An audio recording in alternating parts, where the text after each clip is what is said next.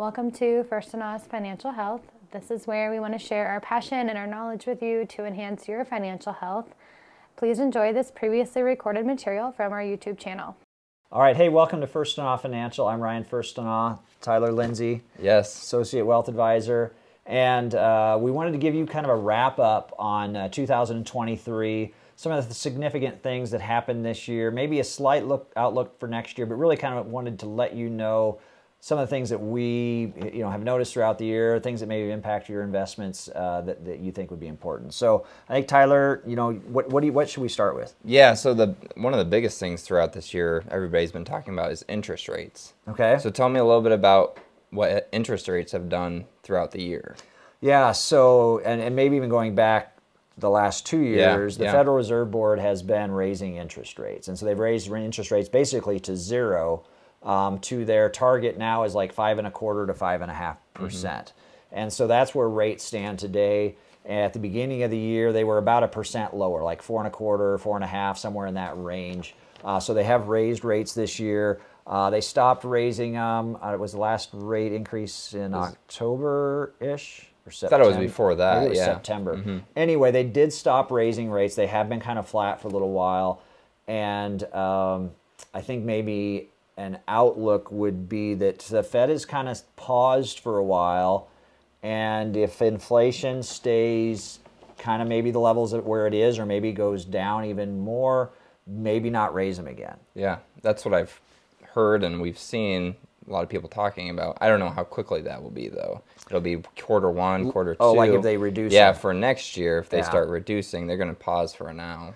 Yeah, I think the maybe hope from an investor standpoint is they do reduce rates sooner than later, but I feel like it's probably going to be later than sooner, because this Fed seems very very hesitant to let inflation get the best of them again. So they probably would keep the rates where they are longer than a shorter time, I think. So and that leads us into the next thing we're going to talk about is inflation. So 2022 and 2023, we saw high inflation. Yeah. So we saw, there was like over 9% at one point. Yeah. Now that wasn't this year. Actually, this year, what did we start at? It was about 6.5%, 6.4% was the year-over-year inflation at the beginning of the year. And now in November here, it's only been 3.1%.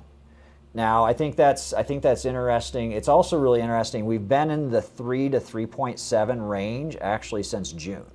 Okay. So we've been in the 3s here for almost half of the year. And I don't know, this month, if it'll be a little higher, maybe. Their preliminary projections are maybe, above 3, maybe 4. But we've been in that 3-ish range.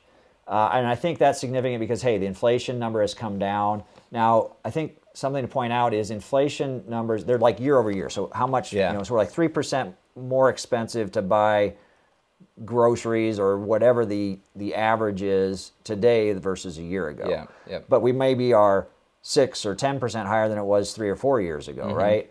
The thing that we're not doing, we're not going backwards, right? We're not going to have deflation where the price of groceries is probably going down. Yeah. So I doubt that's happening, but at least if we can keep it around 3, that's like a 100-year average is like 2.9%. And so if we look back historically, 2.9 is an average inflation number, so we're right in that range right now, and that's good. Okay. So how does that affect our stocks and our mutual funds, those companies that we're buying when inflation is high or interest rates are high? What does that affect our companies? So, and interest rates going up is harder for companies to do business, right? Because they're borrowing money, right? So if they're not all borrowing money, but a lot of companies are. And if they're borrowing money and it costs more interest, they can't make as much money, right? So it's harder to make a profit.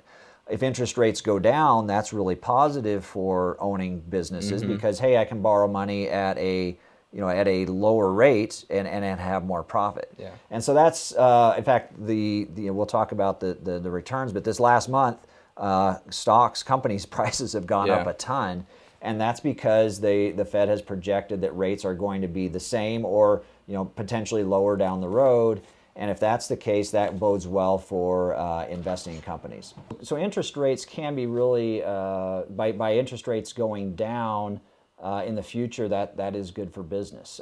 Flip side of that is if their inflation is less, that can be good for business as well, right? Mm-hmm. So if you're a company and you have to buy your raw ingredients, right? Yeah. So you can buy those at a cheaper rate than what you could before. Maybe you can make a bigger profit as mm-hmm. well.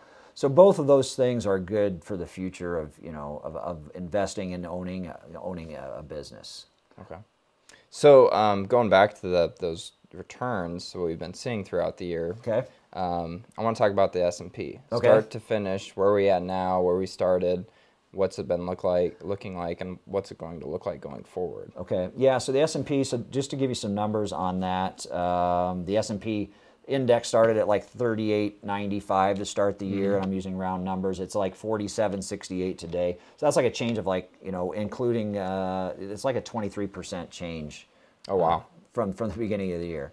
So, I mean, to put that in perspective a little bit, though, things had been down, right? Last year, we were down 9 months out of the year before things kind of recovered. And so that's a big jump. So to contrast that with the Dow Jones Industrial Average, it only has like a 12% return to start the year. So why is that? Well, it's different companies. And a lot of the S&P return has been driven by a small number of very large companies. Yeah. So it's not to say that, you know, one of those is bad versus the other, but I think it brings us back to the point that we always get to is we have to have diversification, right? You can't just buy the big Dow companies, you can't just buy the S&P companies, you can't just buy foreign companies or small, you have to have a bit of everything. But it's been a very good year. And we started the year kind of saying this because we were looking at history, and history says after the midterm elections, the year that followed the midterm elections, there's a very strong history of having positive returns in those years. In fact, the average is up like a 14% return if we look back historically.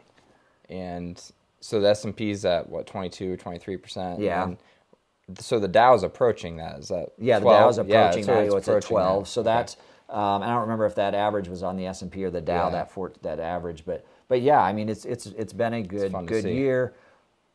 But it didn't feel like that all year. Yeah. Right? A lot of our gains have come in the last month or so.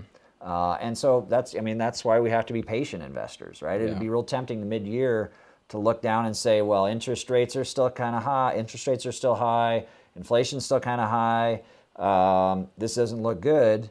But if you're patient and you wait till, you know, Christmas, you get a nice Christmas present. So at least this year. So yeah, so the last thing I want to talk about would be, well, there's two things. I shouldn't say last thing. Next year, they're talking about a recession coming. Okay. As in they, I'm saying mostly economists that are, looking at what we're doing now and they're projecting out into the future. Okay. So talk a little bit about that.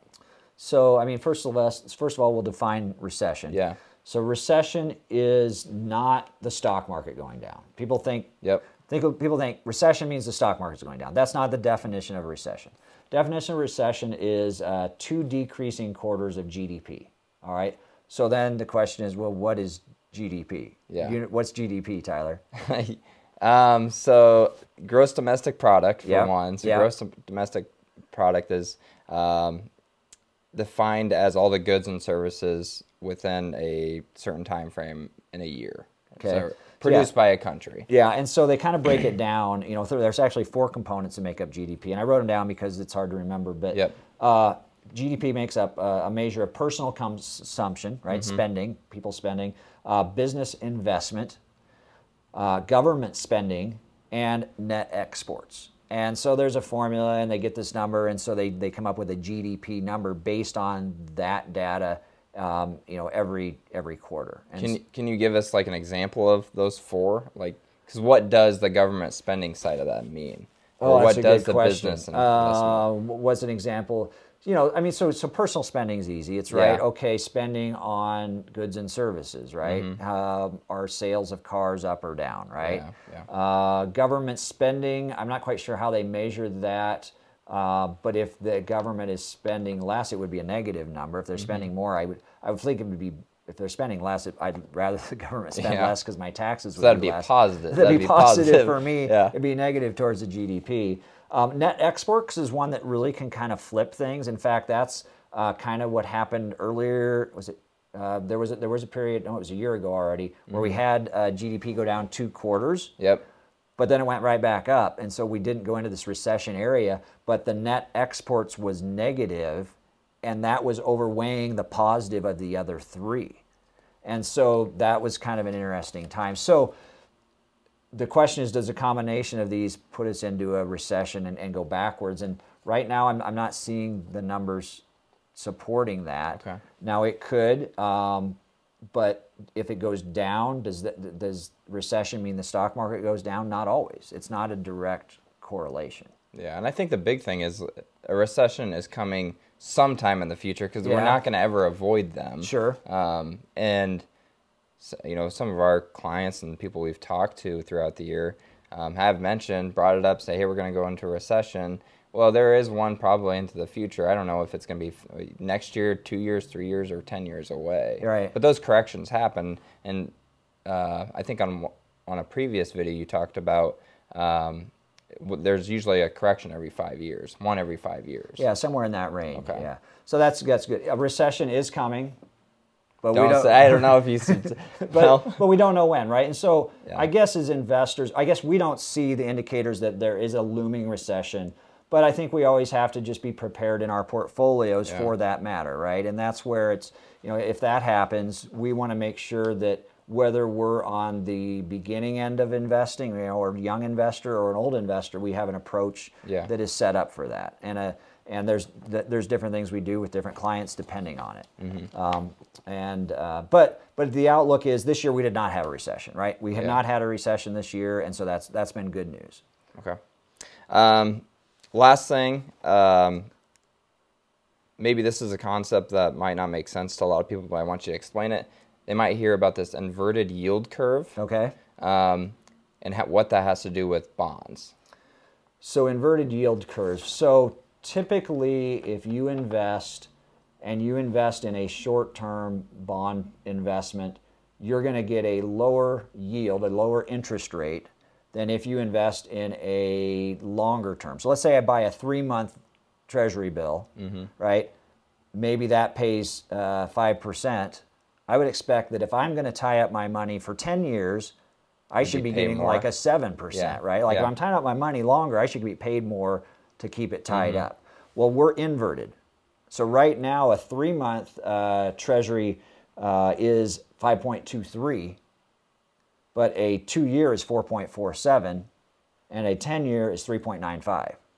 So it's inverted. It's opposite what it should be. And that can be an indicator traditionally of, you know, maybe a recession coming down the line. And so that's why some of that, that's why that's in the news. I guess, you know, that makes the headlines right now. But that's what will, you know, if interest rates go, and the reason they're saying that is because the Fed, like we said to start with, has said, well, we might be not raising rates again, and the next, you know, move may be down. Well, okay, so if I'm lending money out and I know rates are going to be lower longer, why would I pay you for longer when I know rates are potentially going to be lower? So that is tying in with what the Fed is telling us. It's matching exactly what they're saying. They're like, hey, we've raised rates, we're here, but we probably will maybe lower those down the road. Okay. And it's reflected because, you know, a little over 5% on a 3-month, but if I go out 2 years, I'm only getting 4.5%. Yeah. Okay. Well, you know, that was most of the questions we've seen throughout the year. Yeah. Just overall. Is there anything else you wanted to add? Yeah, I think that's a good wrap on the year. You know, there's been a lot of activity that we haven't seen in the last decade. Yeah. We haven't seen the interest rates move like this in the last decade. We haven't seen inflation like we've had in the last decade.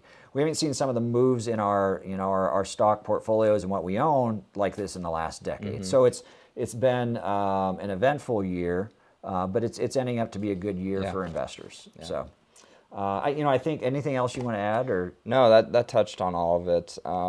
You know, when you said in the last 10 years, I'm thinking what I was doing 10 years ago. So 10 years ago, I was in college, but, you know, for our younger investors, they have never experienced something like this where our older investors have went through the 80s and the 90s and a lot of fluctuation. So they're, you know, maybe they're more patient or maybe the It's the other way around. I think we need to, work on some more education with our younger investors, just so, this is common to have corrections, but it's unique in what we're. I don't think it matters where you are, because once we have periods where things go up quite a bit, like they did through the 2010 through 2020, you forget what it's like. Yeah. Right. You forget what the volatility and some of that uncertainty is like. But like you said, it is typical to have corrections every 4 to 5 years, and it's going to happen again. We're going to have these cycles, and our process allows for that. What we invest in, the way we invest it, the way we approach it, we know those are going to come, and so we compensate for that as we manage the portfolios that we're working with. So, but yeah, hopefully this was helpful. A little wrap on the year. If you have questions on what year. Your individual portfolio is doing, how some of these things maybe are affecting you.